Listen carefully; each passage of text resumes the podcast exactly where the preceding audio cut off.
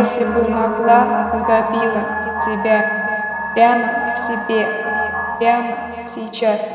Если бы могла, утопила